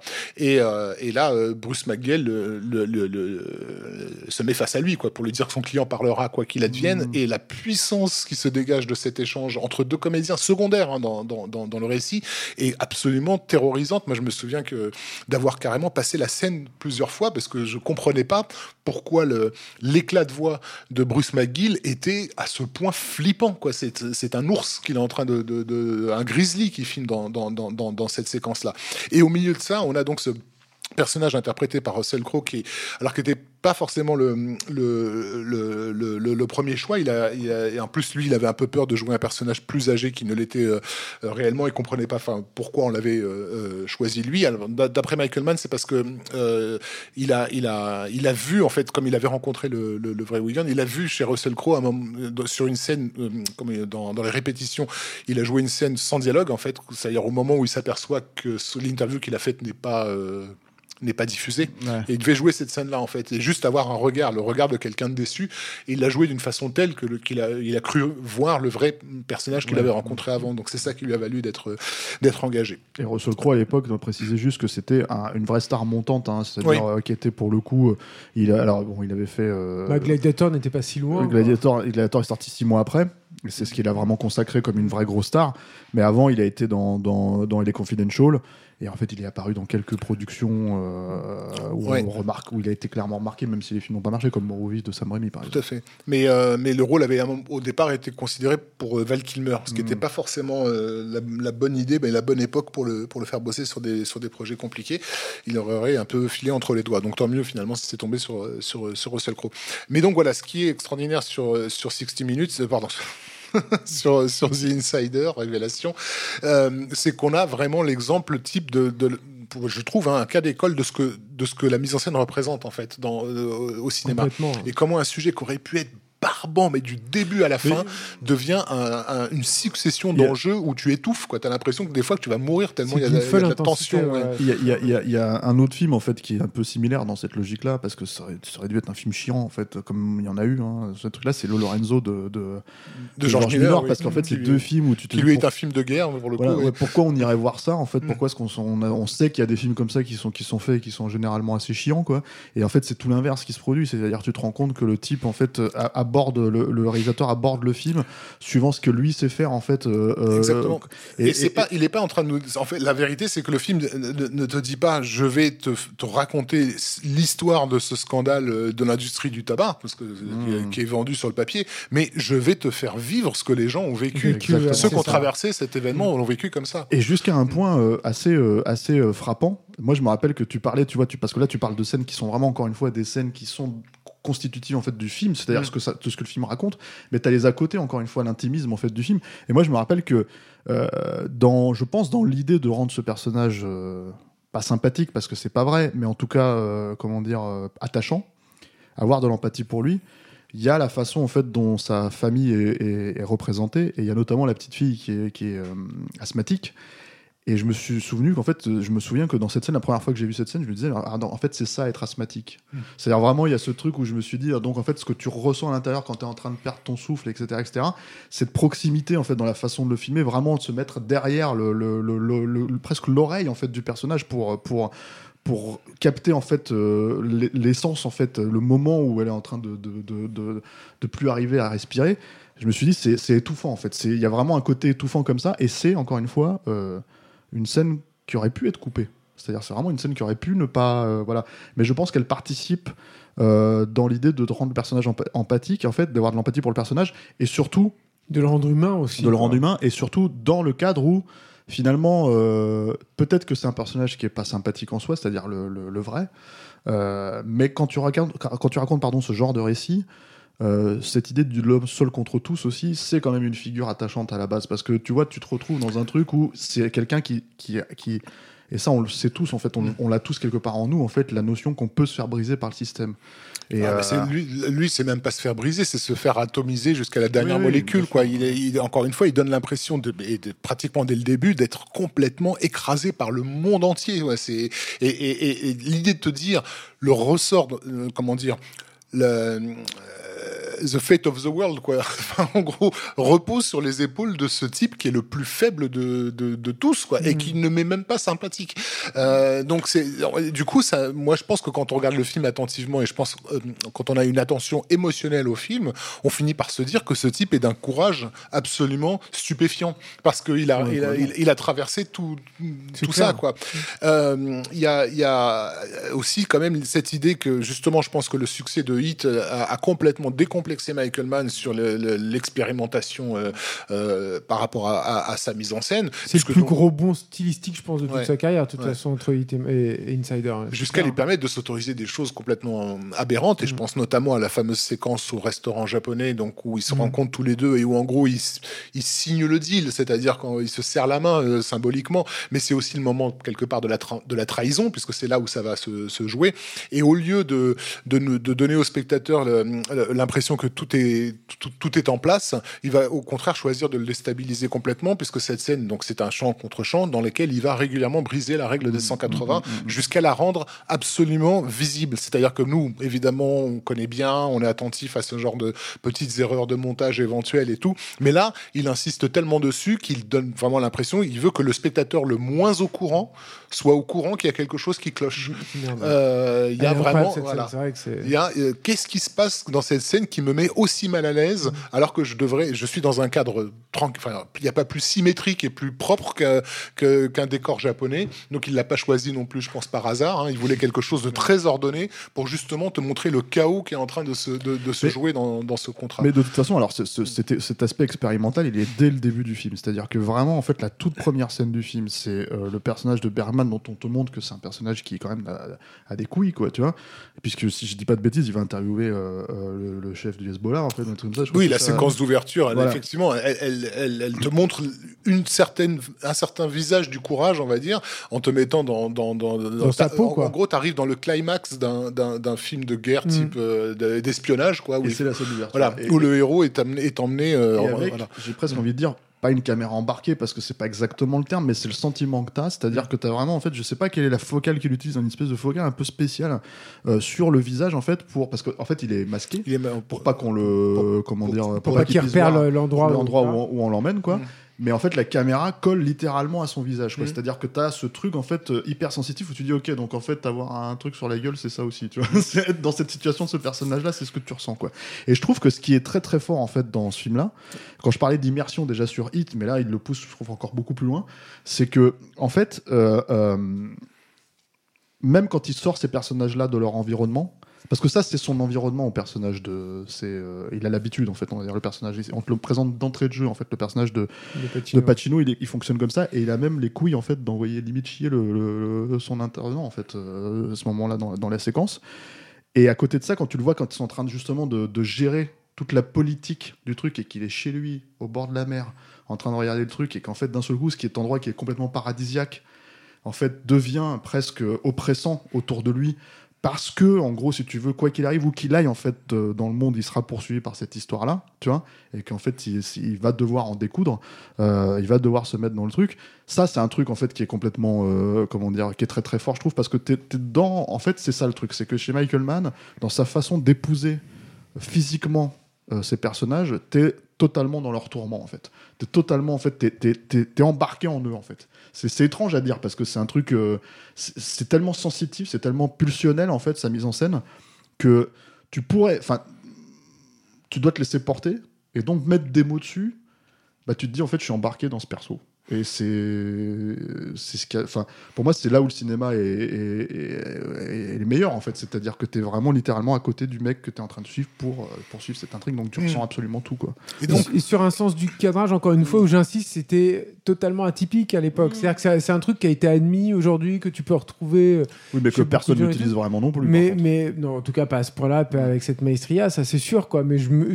T'avais en tout cas à l'époque une sensation de nouveauté totale. Moi, je me souviens euh, d'avoir vu ce, Insider et de m'être dit, mais je n'ai jamais vu un film euh, filmé comme ça auparavant. Combien de fois ça arrive, ça, dans une vie de cinéphile, en fait, de pouvoir se dire ça? C'est hyper rare, quoi. Bah oui, et qui t'embarque à ce point justement dans le ressenti violent euh, de, de, de- ces personnages. Moi, il y a quelque chose qui me m'a questionné à l'ép- à l'é- à l'époque, qui était le, fait qu'on ait donc Russell Crowe dans, comme je l'ai dit, dans, ce- dans le rôle de ce personnage pas aimable, mais complètement pris au piège euh, et qui n'a plus d'autre choix que de chercher en lui, euh, au plus profond de lui, euh, de, de, de, de quoi euh, survivre en fait, ou d'une certaine façon, associé à la voix de Lisa Gerrard qui accompagne toute la bande originale du, Mm. du, du film hein, et qui est vraiment là pour poser les, les cris internes de, ce personnage qui peut pas crier en fait. hein. Euh, qu'on va retrouver l'année suivante chez Ridley Scott, les mêmes quoi pour pour le film Gladiator, Euh, Oui, et qui raconte basiquement. non mais, qui ra- parce que- Ouais. mais je pense que Ridley Scott, à, à défaut de faire des bons films déjà à cette époque-là, c'est quelqu'un qui pour le coup a l'intelligence du talent de, de- des autres quoi, et, et sait repérer ce qui a été. euh, Alors les films se sont faits en concurrence quand même, hein, plus ou moins. C'est-à-dire qu'ils se sont faits plus ou moins à la, à la suite. Donc je Mm. suis pas sûr que Ridley Scott avait forcément vu euh, Révélation avant de. Il faudra de lui faire- poser un jour la question s'il accepte d'y répondre. Ouais. Mais, euh, mais en tout cas, c'est, euh, voilà, c'est, c'est, c'est la violence euh, et la puissance émotionnelle qui se dégage de, The- de The Insider reste quelque chose encore même d'inédit parce que j'ai pas vu depuis euh, de films sur des sujets similaires qui arrivent à- encore une fois cette rencontre. Enfin, je vous renvoie donc à la scène avec le- son patron, là, Michael Chambon. C'est, elle est c'est un film qui te lessive. Hein. Ouais. Stéphane ne compare à Lorenzo, mais c'est vrai que c'est, Mm. que moi, tu, tu, Tu sors de là, t'es épuisé. t'es ouais. épuisé, quoi, mais vraiment, Mm. quoi, physiquement. Donc, euh, donc voilà pour The Alors, Insider. euh, ouais. Bizarrement, film qui est, qui est moins. Qui a pas très bien marché. Bah, alors, ça n'a pas bien marché. Ils, ont, ils ont perdu un peu d'argent, même, je crois, euh, sur le film. Mais par C'est un film qui a coûté cher parce qu'il faut Ouais. aussi préciser ça, c'est-à-dire qu'en fait à cette époque-là, à l'époque où le cinéma ne produisait pas absolument un milliard de films par an pour toutes les plateformes confondues, etc., etc., euh, et que les stars se partaient dans tous les sens, quoi. Le truc c'est que en fait dès que tu avais un film de ce type-là, il fallait le cibler. Quand je dis film à Oscar, c'est parce qu'en fait le studio l'a ciblé comme film à Oscar. très clairement, ouais. Voilà, euh, euh, avec un budget de film à Oscar de cette époque-là, hein, c'est-à-dire quand même assez, assez euh, cher. hein. C'était un film qui a, qui a coûté pas loin de 70-80 millions de dollars, hein, ce Mm. qui est énorme hein, pour un film comme ça. Mais je pense que c'est c'est un budget en fait qui euh, on paye là-dedans en fait, on va dire le, le- la finition absolue du projet, c'est-à-dire Mm. le côté le côté euh, open bar sur la mise en scène et tout ça, etc., etc., expérimental quoi. Euh, j'ai envie de dire si on doit comparer à ce qui se fait aujourd'hui. euh, des films comme le Tarantino, justement Once Upon a Time in Hollywood, et des ou euh, par exemple Ford versus Ferrari, c'est des films qui mettent clairement l'argent dans la fabrication et dans la mise en scène aussi. Quoi. Euh, et c'est là où le budget passe, c'est pas dans les gros trucs. voilà. Et, et, et, et ce qui est intéressant, en fait, c'est que c'est un film qui est oublié presque. En fait. Ouais. C'est-à-dire que. En fait, c'est un film qui a été nommé sept- à 7 Oscars, Mm. des trucs majeurs. hein. Euh, euh, il, a- il est reparti complètement bredouille. Euh, C'est un, tournant de toute façon dans l'histoire hollywoodienne puisque le, le- comment dire, il a été produit par une, une génération. C'est un- c'est une production du studio Disney. Il a été produit par une génération qui avait grandi avec les films des années 70, les Robert Redford, etc. Et il le voyait que- quelque part comme les hommes du président euh, des années 90. Euh, le film a beaucoup plu au public adulte qui l'a vu.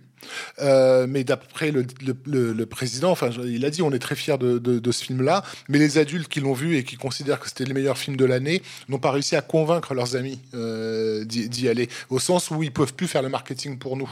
Les, les, les, le- les modes de distribution euh, à l'époque ayant drastiquement changé et les films fonctionnant plus sur le buzz préalable à la sortie et l'événement et tout, tu pouvais plus avoir des succès comme tu en avais dans les, années 70. Et, et ça, a je pense que ça a conditionné aussi Hollywood dans, dans son changement de politique. Je pense qu'il y a un autre truc aussi qui a. Enfin, moi, je me souviens de, de, de la sortie du film et qui a, qui a joué aussi contre euh, Insider. C'est que tout le monde te disait, ah, mais c'est un film qui t'explique que la cigarette, c'est méchant. Mm.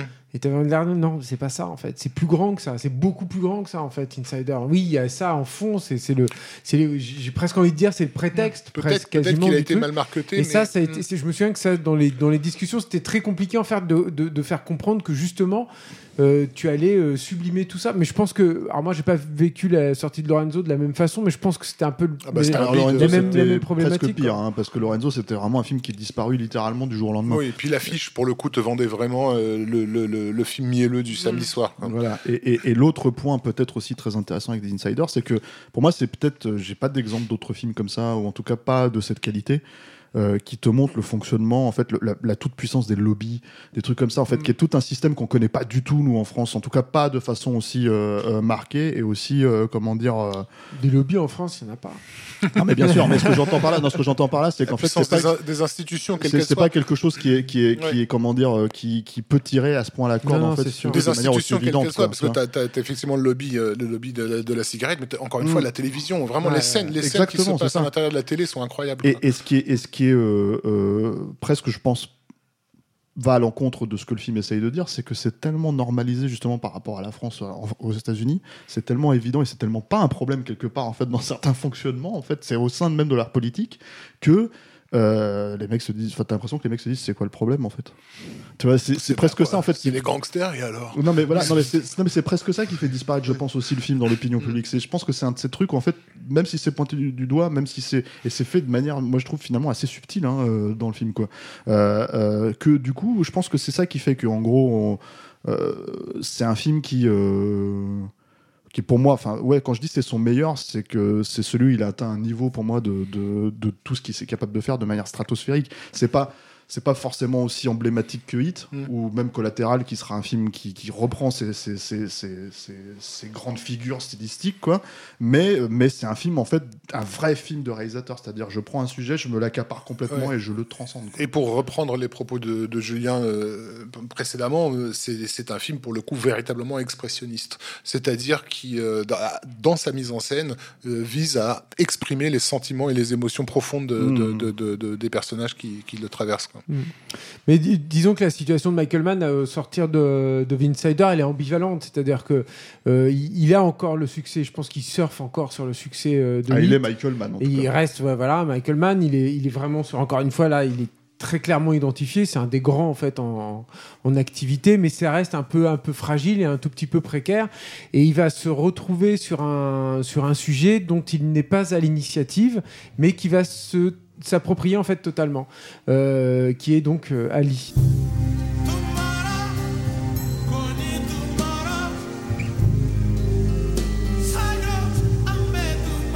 faire un film autour de Mohamed Ali, ça coule un peu de source. Enfin, je veux dire, le, cinéma américain a toujours. euh, déjà, les films de boxe, c'est- c'est un genre euh, ultra populaire depuis, euh, depuis un, un paquet d'années. Et, euh, et, euh, et ensuite, Mohamed Ali, une figure tellement importante aux États-Unis que ça semble évident qu'il faille à un moment ou à un autre euh, en tirer un, en tirer un film. Et, et, du coup, un film sur, sur la vie de Mohamed Ali, alors qu'il est encore vivant, évidemment, à cette époque-là, euh, bah, ça, ça court pendant plusieurs années. Il y a énormément de réalisateurs qui s'intéressent au projet. Oliver Stone y travaille pendant pas mal de temps, euh, euh, à une époque avec Denzel Washington qui devait euh, interpréter Mohamed Ali.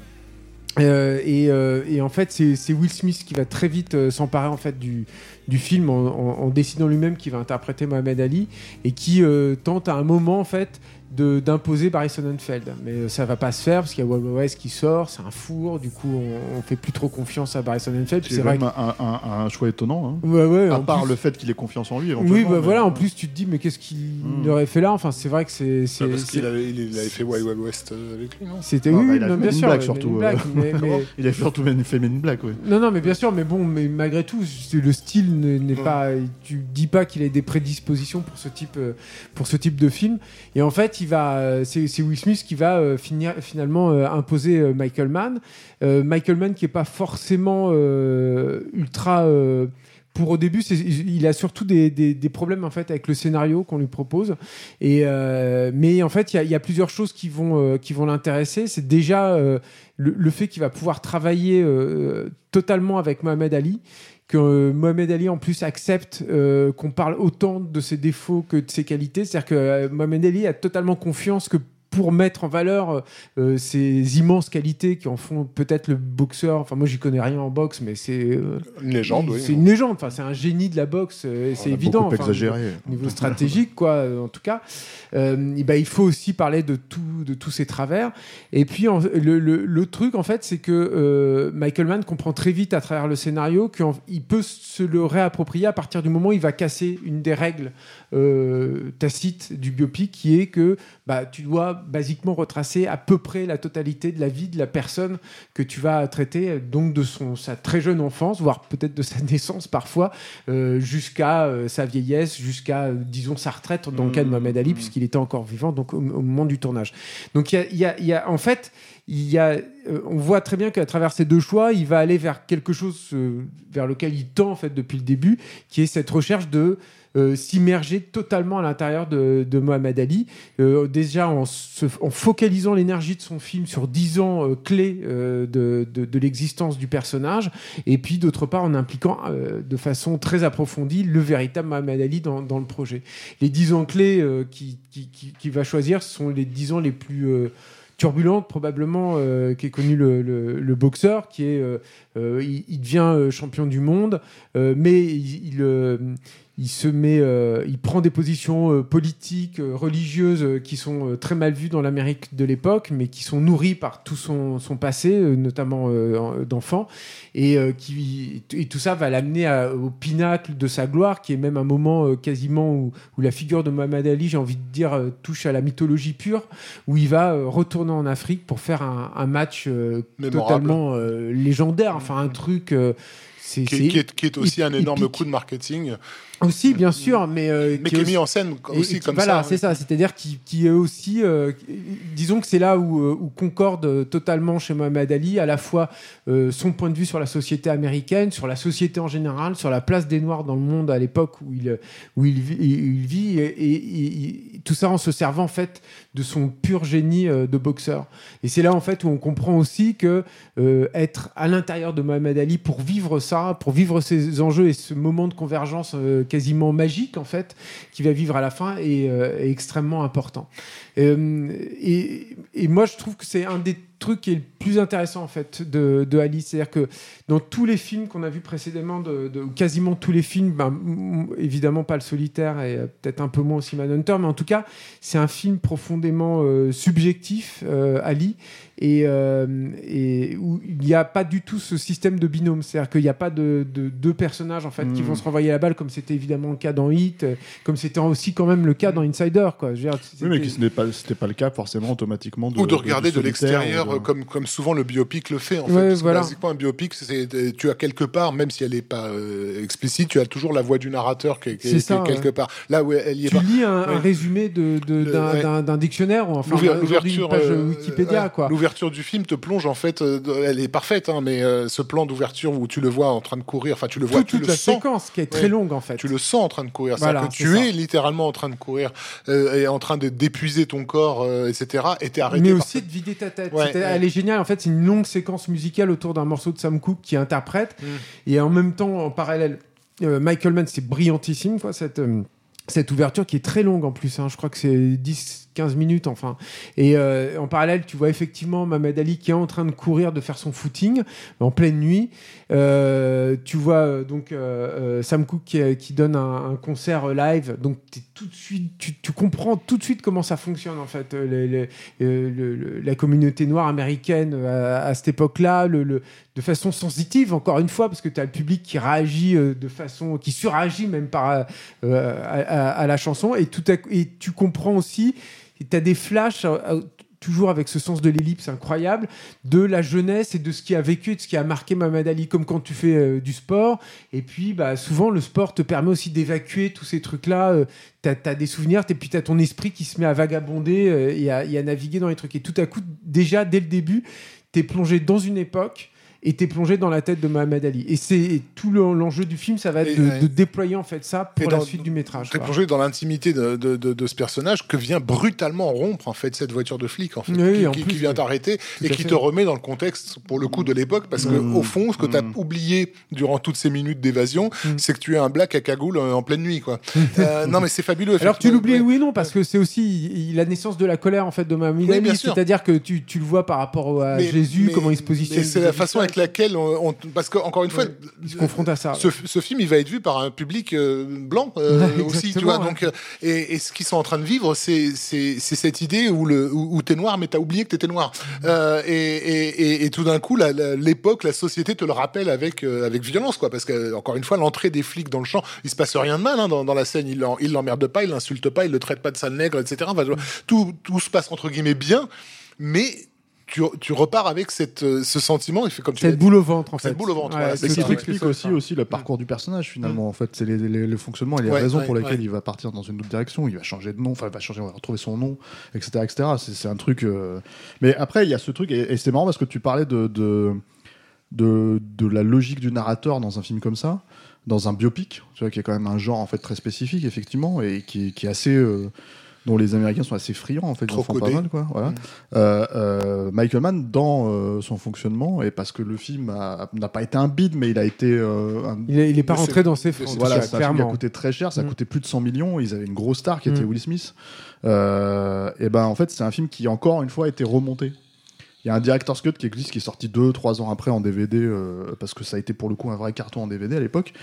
Et euh, dans la fameuse scène justement où il retourne en, en Afrique et justement où il, refait cette espèce de course en fait et qui est un, un grand moment en fait hyper euh, comment dire euh, euh, enivrant quoi hyper sensitif bah, dans son director's cut il a rajouté une voix off en fait et tu te dis mais c'est hyper redondant c'est Mm. très bizarre en fait qu'ils mettent euh, la voix de, de, de Will Smith dans le rôle de Mohamed Ali à ce moment là en fait et, et ça coupe littéralement l'immersion en fait Mm. l'impression d'être euh, Mohamed Ali à ce moment-là dans, euh, dans la scène quoi et, et c'est étrange en fait comment il peut avoir ces- cette façon de, de, Parce qu'il est en recherche. de se remettre en question en permanence en Mm. fait euh, sur ces films-là. Alors euh, un film comme Insider, il l'a absolument pas retouché. Mm. Un film comme Hit, il l'a un tout petit peu retouché avec quelques petits, vraiment des tout petits détails en fait, des trucs où tu sens que le perfectionniste derrière, ça, le, ça le, ça le rend dingue et du coup il y a quelques petits trucs, voilà. Et d'ailleurs Hit, quand il a été remasterisé en 4K. Euh, là, c'est pareil, il y a une espèce de. Quand tu revois le film, il reprend une vibrance en fait que tu n'avais pas forcément dans toutes les éditions vidéo depuis, quoi. Et, euh, et presque euh, pas en salle, quoi. Mm. C'est-à-dire que vraiment, il y, a- il y a ce truc. Donc, donc, il a cette approche en fait où il essaye vraiment de, de- de se remettre en question. Et, et encore aussi sur ce film-là, quoi. C'est ça qui était assez étonnant, de reprendre les règles du biopic entre guillemets, parce que ça c'est peut-être un truc dont, dont- qui pourrait être intéressant justement de, de- de préciser, parce qu'il va le faire un petit peu dans les films suivants aussi. C'est que il n'est pas vraiment là où on l'attend, y compris sur des sujets. euh, et en tout cas des genres, puisque justement il n'aime pas euh, cette notion de genre, Mm. euh, sur lesquels en fait finalement il pourrait se baser sur, comment dire, sur les canevas classiques en fait pour prendre ses risques. Il, Oui, il non, prend des risques en cassant même ces canevas-là. Le truc, c'est que Ali, il arrive comme sur les écrans, comme là pour le coup signé Michael Mann, il a déjà une, une identité euh, auteur euh, quand même assez identifiée. Le film est vendu sur le, le réalisme de ces de ces scènes de combat. Euh, Qui sont véritables. hein. Sont Enfin, je veux dire, et, euh, Will Smith, il s'est entraîné un an, c'est pas rien pour une star comme ça. Il s'est pris des vrais coups Mm. dans la gueule et ça se voit en fait. hein, quand tu vois le film, il y a beaucoup de vrais combattants. Enfin, je veux Et dire, avec encore une un- un fois de dingue. euh, hein. cette espèce de logique de caméra embarquée, Ouais. c'est-à-dire à l'intérieur du ring, euh, avec les coups portés, euh, comme, comme finalement en fait peu de films de boxe le film parce que euh, euh, l'ont filmé, c'est-à-dire que si tu prends les, les gros films de boxe, on va dire, euh, euh, comment dire, euh, t'as évidemment alors t'as l'aspect hyper opératique de, de de Scorsese sur euh, Raging Bull. Qui est le titre qui est cité à l'époque de, de la sortie de, de Ali, non pas par euh, Michael Mann ou la production, mais par la critique avant que le film ne, ne sorte. C'est-à-dire que les gens l'attendent au tournant justement pour faire la comp- le comparatif Raging Bull Ali. Voilà. On n'est pas Alors que lui, ça serait complètement faux par rapport à Bah oui, bien Bull, sûr. justement. hein. voilà Complètement. Et, et- et à côté de ça, éventuellement, bon, des films comme Rocky, où là, pour le coup, en fait, on est euh, euh, plus dans euh, le, le rapport, euh, comment dire, euh, humain, en fait, si tu veux, Mm. mais qui va être poussé au fur et à mesure. C'est-à-dire que, bon, après, voilà, quand plus, plus par exemple, Rocky devient un film d'action, plus euh, ça va être filmé comme ça, mais, mais, et puis de manière très stylisée, quoi. Mais, euh, mais sûr, et quasi réaliste. Hein. Mm. La plupart des boxeurs te disent que c'est pas du tout réaliste en fait ce qui se passe dans Rocky quoi.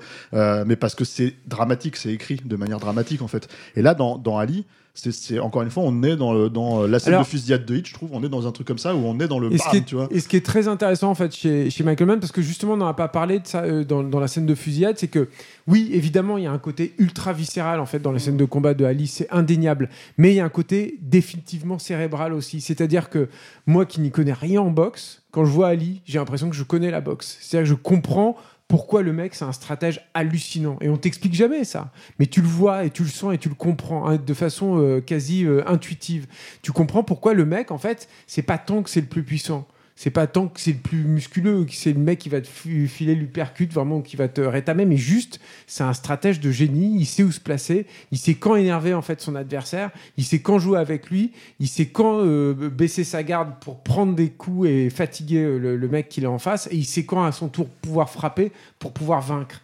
Et ça c'est un truc aussi moi que je trouve incroyable en fait dans Ali que je n'ai vu dans aucun autre film de boxe. C'est-à-dire ce, ce, ce- te dire que tout à coup oui la, boxe faut faire grave travailler ta tête quoi en fait. C'est pas c'est pas c'est pas que les muscles en fait. Et, finalement c'est quelque chose que tu retrouves pas si souvent que ça en fait du tout dans, dans, dans, ce type de, de jeu et de, de film. Et, euh, tu parlais aussi de la, de la- caméra embarquée. Il faut quand même le noter. Il y a hum, c'est euh, Emmanuel Lubezki en fait qui Mmh, fait la qui fois, fait la ouais. photo hein, qui est donc euh, le, le, le, le, photographe qui va se faire connaître beaucoup avec Alfonso Cuaron euh, des, des années plus tard et, et dans Ali il va y avoir Mais un- il avait déjà un, un- je- si je dis pas de bêtises, c'était lui sur Sleepy Hollow, c'est ça non? Oui oui c'est ça C'est ouais, ça ouais. qui avait déjà quand même posé. bah oui et puis en fait bon, on sait- tout le alors monde dans un style différent, mais, Oui, mais tout le monde savait qu'en plus sur Slipelo, il avait vraiment endossé une grosse partie euh, de l'esthétique du film. Enfin voilà quoi. Bah, ça, ça- Et- ça- et- pas seulement ça,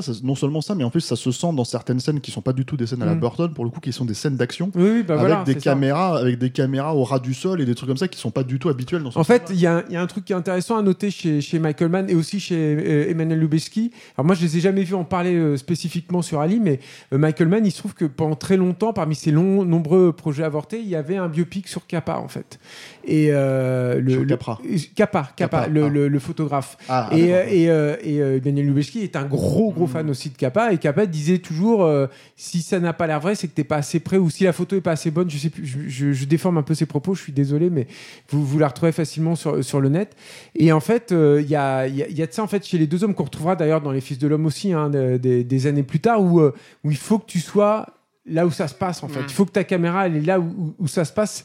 Sinon ton spectateur il aura pas l'impression d'être là. Alors évidemment hein, il y a quand même des longues focales, notamment dans les scènes de boxe et tout, mais il y a quand même cette volonté de proximité qui va les pousser à une expérimentation qui est totalement inédite euh, à l'époque qui est euh, de, de, en fait, d'utiliser deux, deux, caméras numériques euh, accolées côte à côte, donc d'obtenir deux images qui vont être fusionnées en fait numériquement pour avoir une résolution, euh, disons, satisfaisante pour être projetée sur grand écran. Bon, c'est, ça reste tout à fait visible à l'époque. On a le hein, balbutiement de, du truc, mais, mais en même temps, il y a déjà dans le choc, il y a une façon aussi dont Michael Mann a, commence déjà à introduire un peu l'imagerie numérique, parce que notamment dans la scène d'ouverture. Hein, oui, tout à fait, parce que en fait, Alice, c'est la première fois qu'il commence à toucher et à découvrir cet outil-là.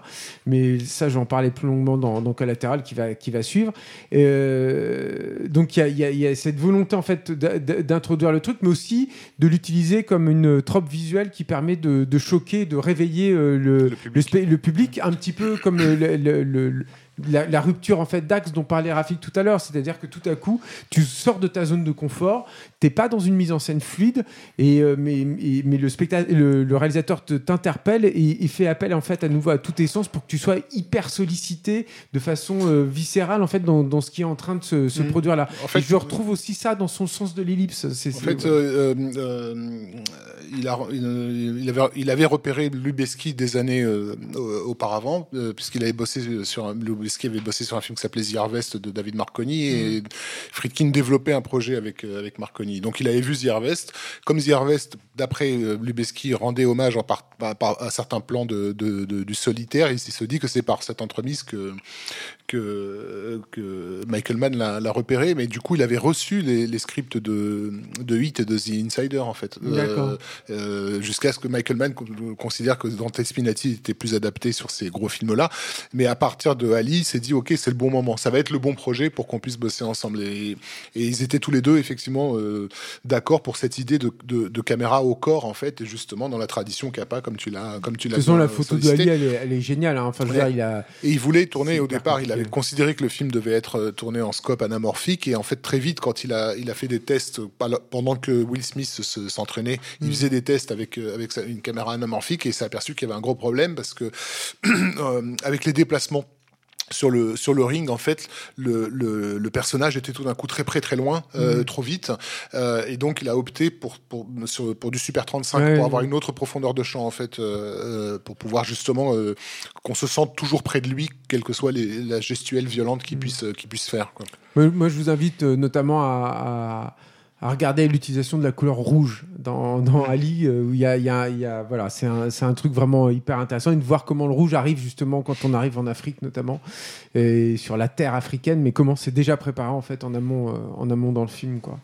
Mais c'est et c'est des techniques qui vont qu'on retrouvera bien plus tard sur The Revenant. Hein, de ce qu'on ce qu'on ah voit, ce voit, sur Ali, en fait, on, on, on, on le retrouve complètement sur sur The Revenant. Si ce n'est qu'en plus là dans The Revenant, en fait, il y a une approche aussi euh, qui est beaucoup plus euh, dans la logique du plan séquence, en fait. Euh, oui, oui, en fait, bien sûr. Pas aussi que... mais, mais le travail, le, ce travail spécifique sur la profondeur de champ par rapport à, à, à une caméra entre guillemets porté et proche du proche du personnage en fait. Hmm. Mais c'est peut-être le bon moment en fait de parler du, du rapport de, de, Michael Mann en fait à la au numérique et du coup j'ai glissé euh, sur collatéral. Ouais, j'ai glissé vers collatéral. Ali, euh, c'est donc c'est un film qui a pas plus marché que ça. C'est un film qui est un peu oublié aussi dans la carrière de, de Michael Mann dans le sens où c'est pas un film qui hein. ressort euh, qui ressort automatiquement. Moins que The Insider. Ouais, moins que The Insider. Oui, bien sûr. T'as as quand même une grosse star dans un rôle on va dire. En fait, Ali c'est un peu un rendez-vous manqué. C'est-à-dire que je pense que Michael Mann il a fait le film pour toutes les raisons que j'ai déjà cité, mais je pense qu'il y avait un côté dans sa carrière où c'était ça aurait été, ça aurait pu être un super film en fait pour pour continuer à à l'asseoir et lui permettre de faire les films qu'il voulait ensuite. C'est-à-dire que c'était quand même un véhicule pour une star à la base. Euh, c'était un truc qui était qui devait donner en fait l'Oscar à, à, Will Smith et je trouve humblement que il l'aurait grave mérité. Je veux dire, si, sur un sujet vendeur. Mais sur un sujet en plus hyper vendeur et, totalement adapté en plus à la politique des Oscars. Hein. Euh, et, et, et, puis, euh, c'était, c'était aussi un film qui aurait pu apporter un très gros succès. C'est-à-dire que euh, Mohamed Ali, c'est quand même une figure mythique et qui parle à toutes les générations encore aujourd'hui. c'est quand même le porte-étendard d'une certaine vision de l'égalité. et, puis, c'est une star tellement connue qu'on pouvait sortir un documentaire sur son nom en salle et être un succès. Et être un succès, exactement. Non, non, je parlais de When We Were Kings. J'entends par là, en fait, quand tu sortais ce film-là, qui est pareil, encore un film oscarisé, mais, oscarisé, mais qui était nommé aussi. Tu, tu reconnais l'importance de la vedette au, titre du film que tu donnes. Quoi. Si tu fais une biographie sur Marilyn Monroe, tu peux l'appeler Marilyn et les gens sauront. Et tu peux, tu peux dire Ali et les gens savent. Donc mais, ça veut dire. Mais je pense que le film a encore une fois payé un peu le prix de toutes ces expérimentations. C'est-à-dire qu'Ali reste quand même un, un- un produit assez finalement atypique. C'est-à-dire qu'on sent il y a des résidus du projet de film à Oscar, je trouve quand même dedans, mais c'est c'est bien plus que ça, j'ai envie de dire. quoi. C'est beaucoup plus étonnant que ça et c'est beaucoup plus inattendu aussi que ça. Alors c'est ici que se termine euh, la deuxième partie de ce podcast. Euh, la prochaine fois, on va parler de la reste, du reste de la carrière en fait de Michael Mann. Ah, Il y, en a?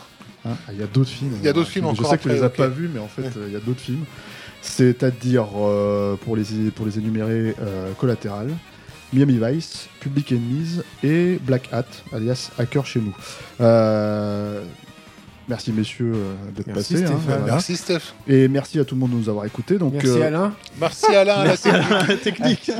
et merci, et merci, à la, Merci merci à la technique et merci Thomas à la technique, c'est ma capot. Euh, et merci à vous de nous écouter. Vous pouvez nous retrouver, euh, je, le ré- je vais le répéter, j'ai l'impression de le répéter à chaque fois ad vitam. Que je Euh, le dise. Vas-y, dis-le. Vous pouvez nous retrouver sur tous vos réseaux sociaux préférés. euh, Mais il faut faire des blagues. Instagram, Instagram, euh, Twitter, Facebook. euh, voilà. Mots-clés. euh, voilà. YouPorn Non, YouPorn. pas YouPorn. YouPorn, tu tapes YouPorn et MySpace. Capture Mag, à mon avis, tu vas être déçu. Sur MySpace aussi. euh, MySpace, pas Sur mal. les newsgroups, on est partout. copains d'avant, euh, voilà. Et, euh, et puis n'hésitez pas à aller voir euh, ce qu'on fait aussi sur YouTube, donc nos émissions euh, stéroïdes et puis les petits podcasts stéroïdes aussi, voilà. Et on se retrouve. N'oubliez euh, à pas de remercier Alain. Voilà. Et, on se- et j'oublierai pas de remercier Alain la prochaine fois. Merci à tous.